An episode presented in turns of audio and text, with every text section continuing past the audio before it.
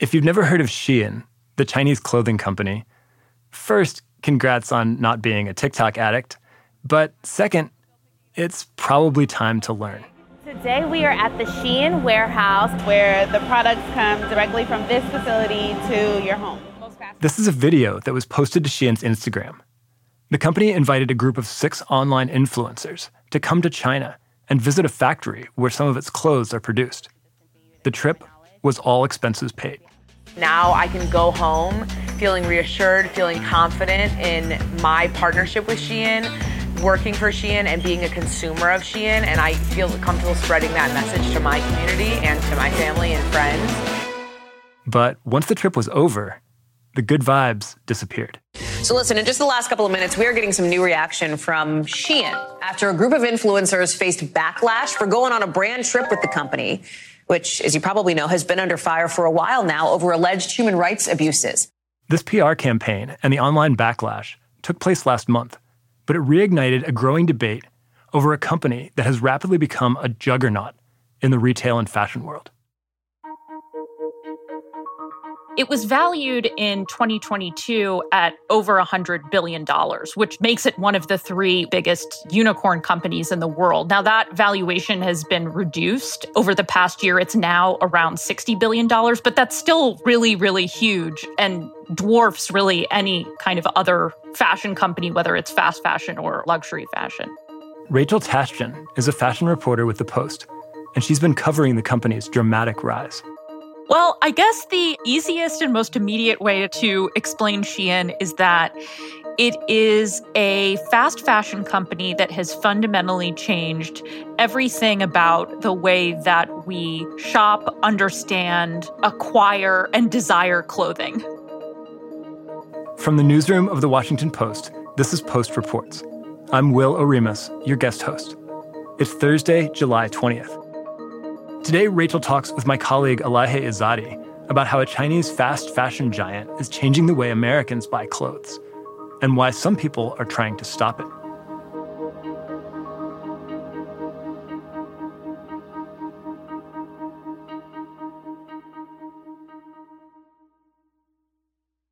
Rachel, I am so excited to be talking to you today about Shein. Can you just first Paint me a picture of what kinds of products does Shein sell?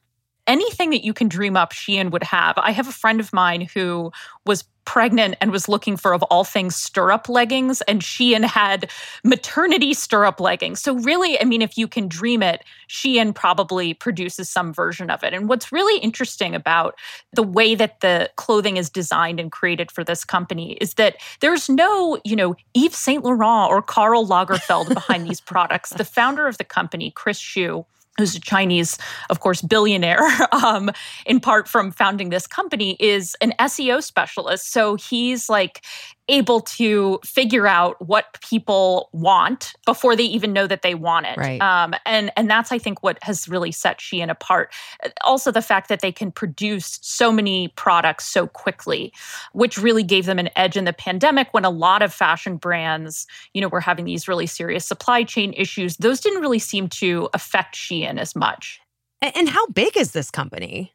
I mean, it's not an Apple or an Amazon, but it's in the realm of like TikTok's parent company, ByteDance. And the same goes for Elon Musk's SpaceX. Yeah. Rachel, that's huge. That I mean, my jaw is a little bit on the floor that that this company is so massive.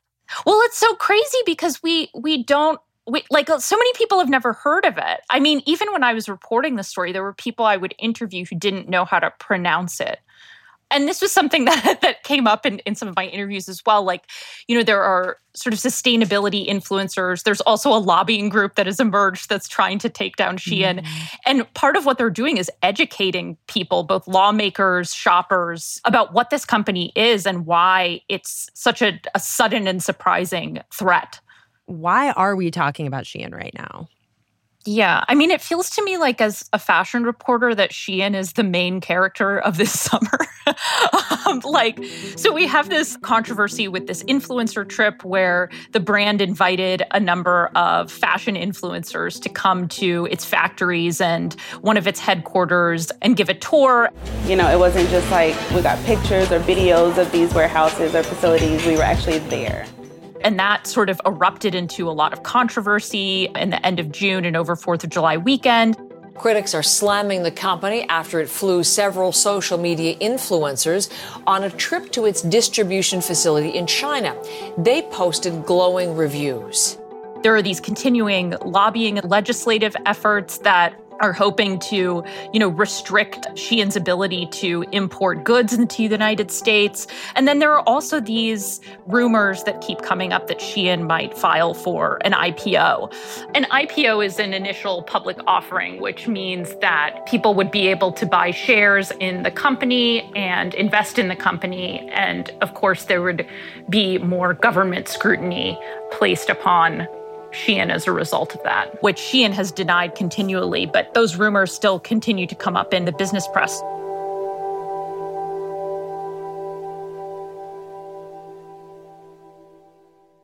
There's really just like so much happening from so many different angles with this company. It feels like a lightning rod. Also, because the women who shop there, and I did see this in some of the comments on our story, some of the women who shop there really defend it. They feel like there's nowhere else for them to get clothing that is reasonably priced because clothing has gotten so expensive or there aren't a lot of plus size clothing options. So it's really something that I think people feel very emotional about. Mm.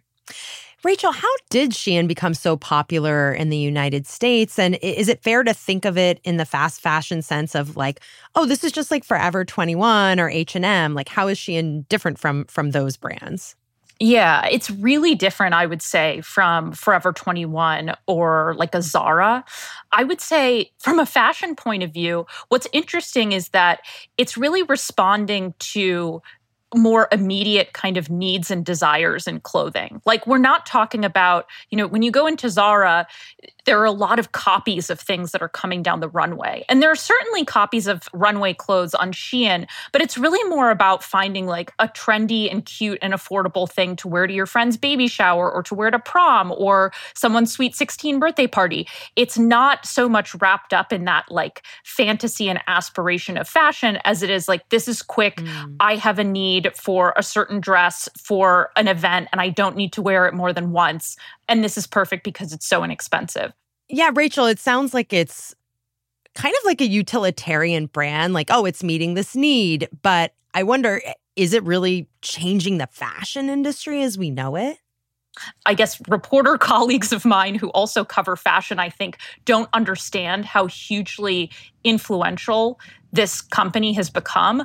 It's almost like runway fashion and what's happening in Europe is being completely taken out of the equation. Wow. And that celebrities who are used typically, you know, by fashion brands to sell handbags and to sell gowns and this kind of idea of red carpet dressing and, you know, walking around Beverly Hills going out to lunch with my fancy handbag, like that is not interesting to this consumer. It's like totally driven by what is happening on TikTok, by those conversations conversations that happen on TikTok, trends that bubble up on TikTok, and people who are celebrities or, you know, influencers on that platform.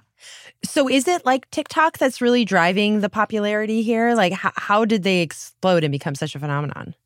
Yeah, I mean, they were really early to invest in advertising on TikTok. And this idea of the the haul, which is like ordering just a ton of stuff and unpacking it in a video for your followers, that's not something that Shein invented, but it's certainly something that they helped popularize because you have to buy a lot of stuff to get the free shipping. Oh, so then you get a bunch all at once and then oh, it's content for me to unpack it all and look at all this stuff. But then what do you do with the stuff that you don't want. You throw it out. Oh, wow. Because it's too expensive and too much effort uh, to, to return it. So, Rachel, what do the critics of Shein have to say? What, what are the criticisms and, and accusations that the company has faced from these people? Yeah, I mean, there are things coming from a lot of different directions. Again, like, you know, there's this sustainability piece of it. You know, there are like writers and, you know, authors, stylists, and so on and so forth who are really concerned about the consumer habit that this encourages. You know, this idea of buying like 20 things at once instead of buying a couple of things each year that are really high quality and so on and so forth. But there's also the labor issue here. And it's also, you know, I think a concern for women's rights activists. Like there was a documentary that came out in the fall of last year on Channel 4, and they took secret cameras into a company that they said in the documentary is a company where Shein produces a lot of its clothing. And the working conditions were terrible, and people are paid, you know, pennies per garment, really not a living wage. And they're in many cases, you know, even abusive places to work. And what does Shein say about those allegations and, and that reporting that uncovered labor abuses and, and other things? Well, you know, they've said a couple of different things. To me, of course, they said they do not tolerate any factories that work under those kinds of conditions. This is something that's very common with fast fashion is that because they use these third-party factories, they can say, "Hey, we actually weren't aware that this company that we were contracted with, you know, had these kinds of conditions, which is what they said in response to this documentary and also what they told me. Now, when they had this influencer trip, that was kind of actually a publicity campaign to combat or respond to some of these allegations. Mm. And so you had, you know, these influencers, I believe there were six of them, who were going around this factory that was like beautiful. I mean, it was really clean. It was very organized. And the influencers were saying, I talked to a number of the workers and they said that they loved their job and they're paid really fairly. And, you know, there was a lot of backlash, obviously, to this. Rachel, are there any legal troubles that Shein is facing right now, in addition to just, you know, lawmakers looking to potentially crack down on them? Yeah, so there was a lawsuit filed in California in mid July on behalf of three designers who accusing Shein of copying their work.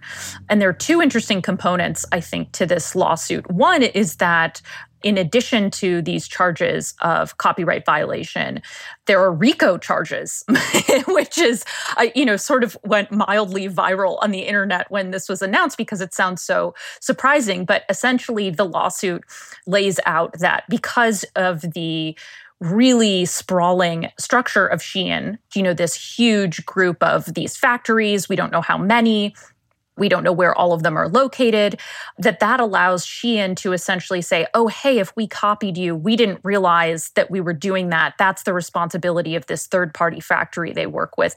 And that the lawsuit alleges that this is tantamount to racketeering because it is this loose network that is conspiring to copy people. And rico is related to racketeering and that sort of thing. Yes. Yeah. And then the other element of this that's quite interesting is that the three designers in this law lawsuit are not clothing designers, they're illustrators. And so it's very difficult to prove that someone has copied your clothing in the United States. That's not something that generally holds water in court. But because these are illustrators, it's a little bit more likely to suggest that that there is a violation happening here. So it's maybe something to watch a little bit more seriously than you might think. After the break, Elahe and Rachel break down why some lawmakers on Capitol Hill have a bone to pick with Shein. We'll be right back.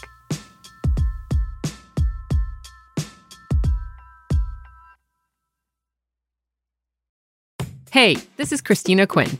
I'm the host of Try This, the Washington Post's new series of audio courses. The idea behind Try This is to become better functioning humans without having to comb the internet for countless hours. In our first course, we learned how to sleep better. Now, we're going to learn how to make our friendships stronger. I'll offer expert tips that are doable, and I'll keep it short. So let's do this. Classes in session. Find Try This from the Washington Post wherever you listen. So, Rachel, this is a private company, but I'm wondering if the government of the United States or lawmakers here are trying to do something about Shein and its hold on consumers in the United States, especially I'm thinking about how like this is a Chinese company, right? And I know that there has been a lot of concern lately about TikTok's parent company, which is also a Chinese company, and and there have been moves in certain states to ban TikTok. And I'm, you know, is anyone in the United States, is, are there any lawmakers who have really taken the charge here and trying to crack down on Shein? Yeah, lawmakers are actually paying really close attention to what's happening at Shein. Senator Marco Rubio, who's a Republican from Florida, is very concerned about Shein. He wrote a letter to his Senate constituents earlier in the summer saying, let's really start to look at this and take it seriously. It's also a big focus for Representative Mike Gallagher, who's also a Republican from Wisconsin. And they've actually both, you know, participated in hearings that have been related to Shein and, you know, have supported bipartisan bills that have been introduced earlier this summer in Congress to exempt companies from China from de minimis trade, which potentially could have some big effects on the pricing structure for Shein and how much Shein shoppers pay to import goods from Shein, which is essentially what's happening when you order something from Shein as it's shipped directly from China.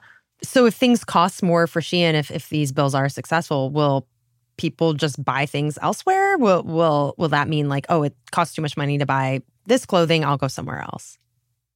I mean, Shein has proven itself to be pretty nimble.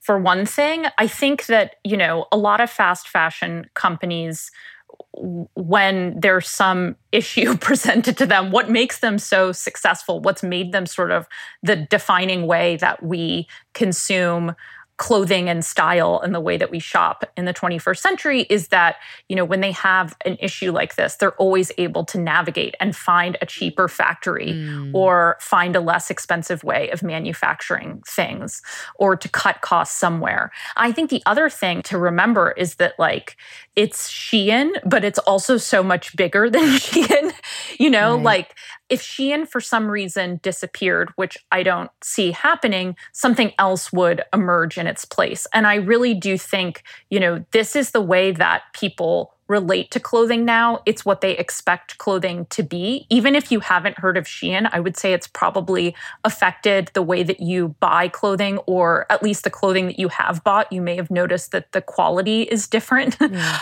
and I think that that is all being shifted by Shein and by fast fashion more generally. Yeah. And Rachel, you've also been reporting on this lobbying effort, Shut Down Shein that's been very vocal in criticizing Shein. What do we know about that group?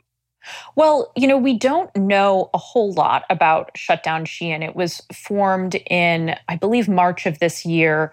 And the spokesperson is a man by the name of Chapin Fay, who's a managing director at another political strategist and lobbying group called Actum. And he's been a long term political strategist, has worked for a number of Republican campaigns. And he described to me the members as being, you know, sort of quote unquote like minded groups and individuals, and also said that it would be a number of American brands whose names we would recognize.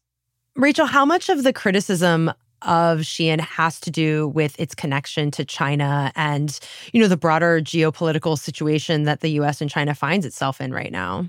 I think it has a lot to do with it. In fact, Chapin Fay, the spokesperson of Shutdown Shein, very pointedly said to me, you know, this effort to really talk about Shein and see if there's a way to legislate um, around the company is coming at a time of a perfect storm, you know, where you have people who are really concerned about data and privacy and, you know, worries about Chinese companies influencing American citizens and, you know, consumer culture. So I think that that's a, a big part of it.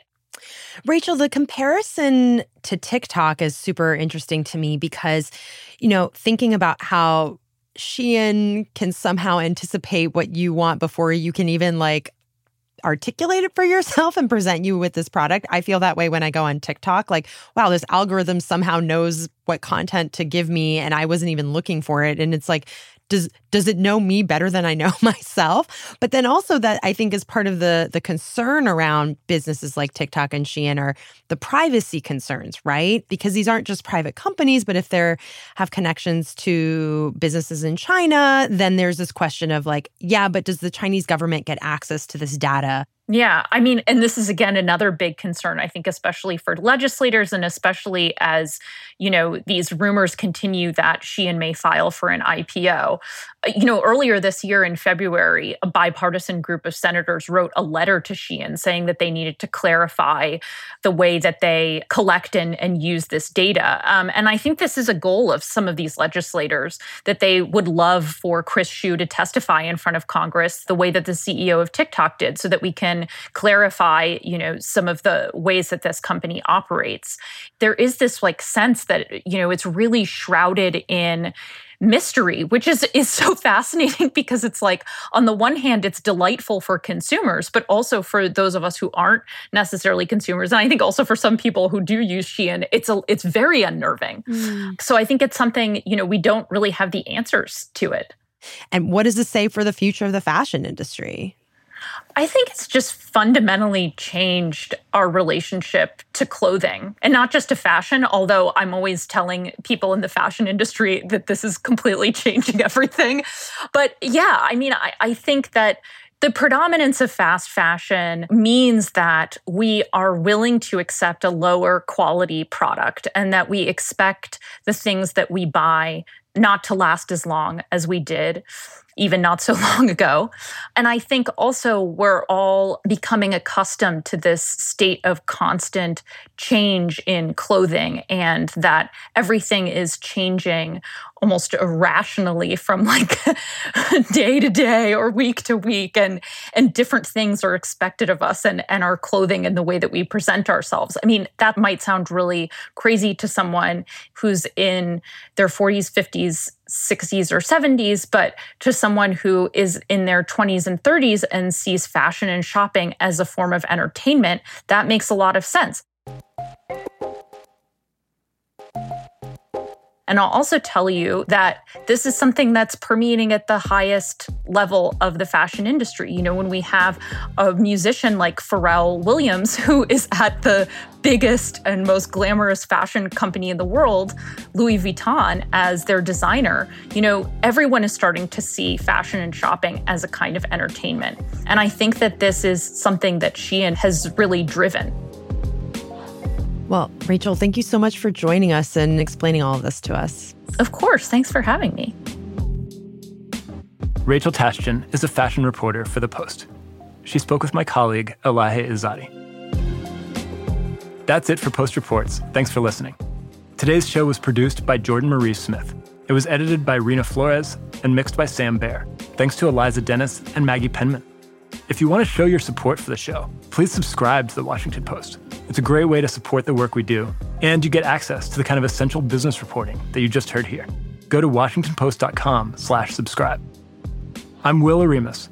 We'll be back tomorrow with more stories from the Washington Post.